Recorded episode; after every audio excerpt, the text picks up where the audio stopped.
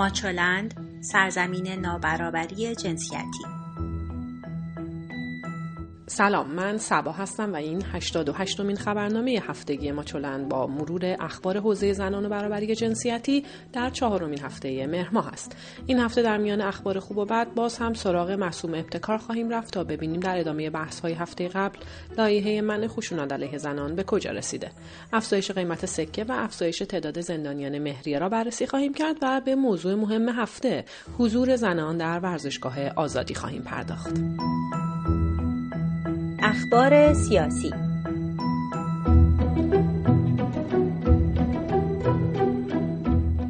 این هفته معصومه ابتکار بیش از همیشه مشغول رتق و فتق امور لایحه منع خشونت علیه زنان بود. اوایل هفته رسانه ها از قول او نوشتند که لایحه منع خشونت علیه زنان از سوی قوه قضایی ایران به قم فرستاده شده.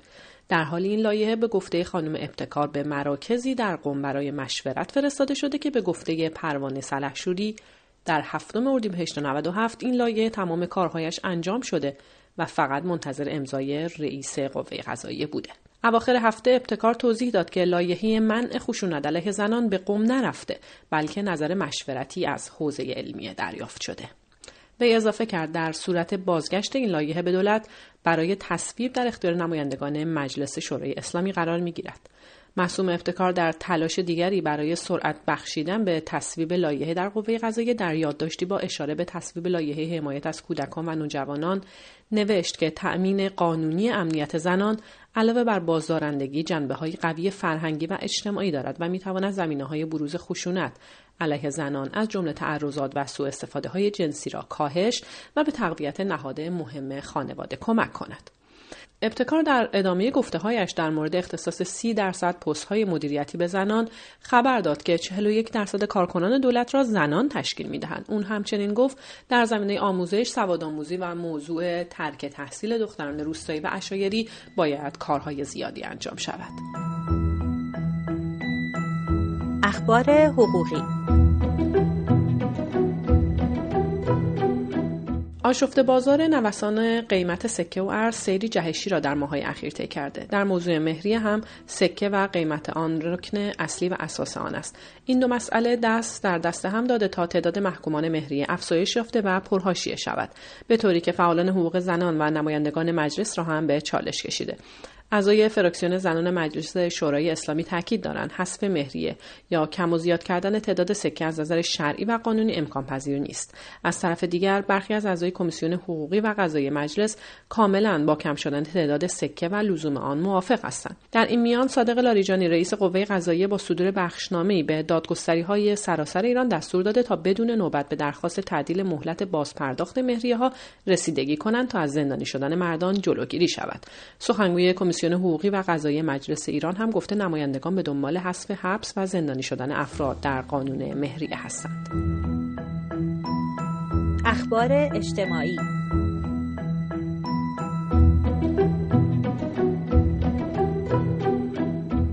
وقتی در فروردین 1393 نخستین فرماندار زن بلوچ کشور در یکی از شهرهای سیستان و بلوچستان منصوب شد کسی تصور نمی‌کرد این رویه تبدیل به نهضتی شود که امروز این استان در میان 31 استان کشور رتبه برتر انتصاب بانوان در پست های مدیریتی را به دست آورد. بعد از انتصاب یک معاون استاندار از میان بانوان دو فرماندار زن در شمال و جنوب سیستان و بلوچستان و دو بخشدار زن شاهد حضور زنان در پست های مهم بودیم که برخی از آنان با ارتقای شغلی پست های کشوری را عهدهدار شدند.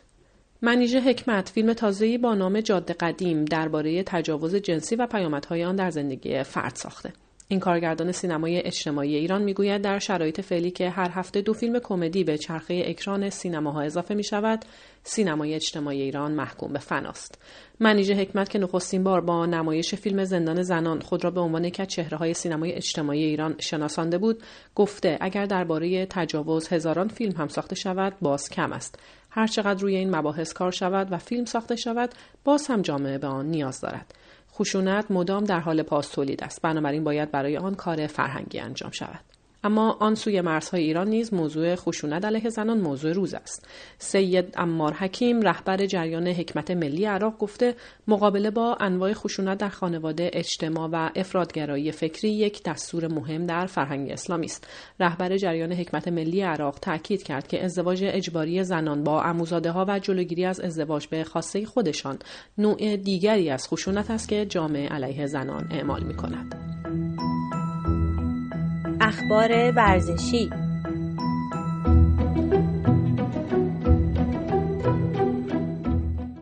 روز 25 مهر حدود 100 زن با انتخاب گزینشی و سوار بر سه دستگاه اتوبوس برای تماشای بازی فوتبال میان دو تیم ایران و بولیوی وارد ورزشگاه آزادی شدند.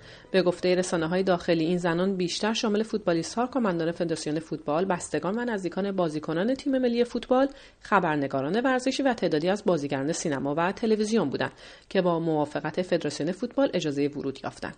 با این حال تعدادی از زنان علاقمند به فوتبال پس از شنیدن حضور 100 زن در ورزشگاه آزادی به استادیوم رفتند که پشت درهای استادیوم آزادی متوقف شدند. بر اساس عکس‌های منتشر شده جایگاه اطراف زنانی که وارد استادیوم شدند کاملا خالی است و مردها در ردیف‌های کاملا دورتر از آنها نشستند. مهدی ملکی روزنامه نگار ورزشی در توییتر خود با انتشار عکسی از جایگاه زنان نوشت دور تا دورشان خالی است. اما حتی این جایگاه های خالی هم نتوانست مسئولان محافظه کار را راضی نگه دارد. محمد جعفر منتظری دادستان کل ایران روز چهارشنبه 25 مهر گفت وقتی خانمی به ورزشگاه می رود و با مردانی که با لباس ورزشی و نیمه اوریان مواجه می شود گناه اتفاق می افتد. او همچنین تهدید کرد اگر این حرکت ها ادامه داشته باشد برخورد قضایی می شود. علی متحری نماینده مجلس ایران در واکنش به اظهارات آقای منتظری گفت قاعدتا حضور بانوان در مسابقاتی مثل شنا، کشتی، بسکتبال و شاید والیبال مردان اشکال شرعی دارد. اما در مسابقات فوتبال به نظر می رسد نباید اشکال شرعی وجود داشته باشد که همین حرفها هم باعث واکنش هایی شد. اما بیشتر واکنش ها به سخنان دادستان کل بود. معصوم ابتکار معاون رئیس جمهور در امور زنان و خانواده در توییتر خود در واکنش به اظهارات دادستان کل نوشت که حضور زنان در ورزشگاه منع قانونی ندارد او نوشت که دولت در اجرای سیاست ریاست جمهوری برای تحقق مطالبات زنان در ابعاد مختلف از جمله حضور زنان در ورزشگاه ها تمهیدات لازم را انجام می دهد. عزت الله زرقامی رئیس سابق صدا و سیما نیز در توییتر خود با انتقاد از اظهارات دادستان نوشت حضور زنان در ورزشگاه حریم شکنی نیست. آیا گناه و خلاف شر در زندانها کمتر از ورزشگاه هاست؟ فعالان حقوق زنان به رسانه ها گفتند که ممانعت از ورود زنان به ورزشگاه یک تبعیض جنسیتی است و تا وقتی نگاه ابزاری به زنان کنار گذاشته نشود امکان تحقق وعده ها برای بهبود شرایط زنان در ایران دور از دسترس است. امیدوارم که امکان تحقق این وعده ها هرچه زودتر میسر بشه براتون آخر هفته خوشی آرزو می‌کنم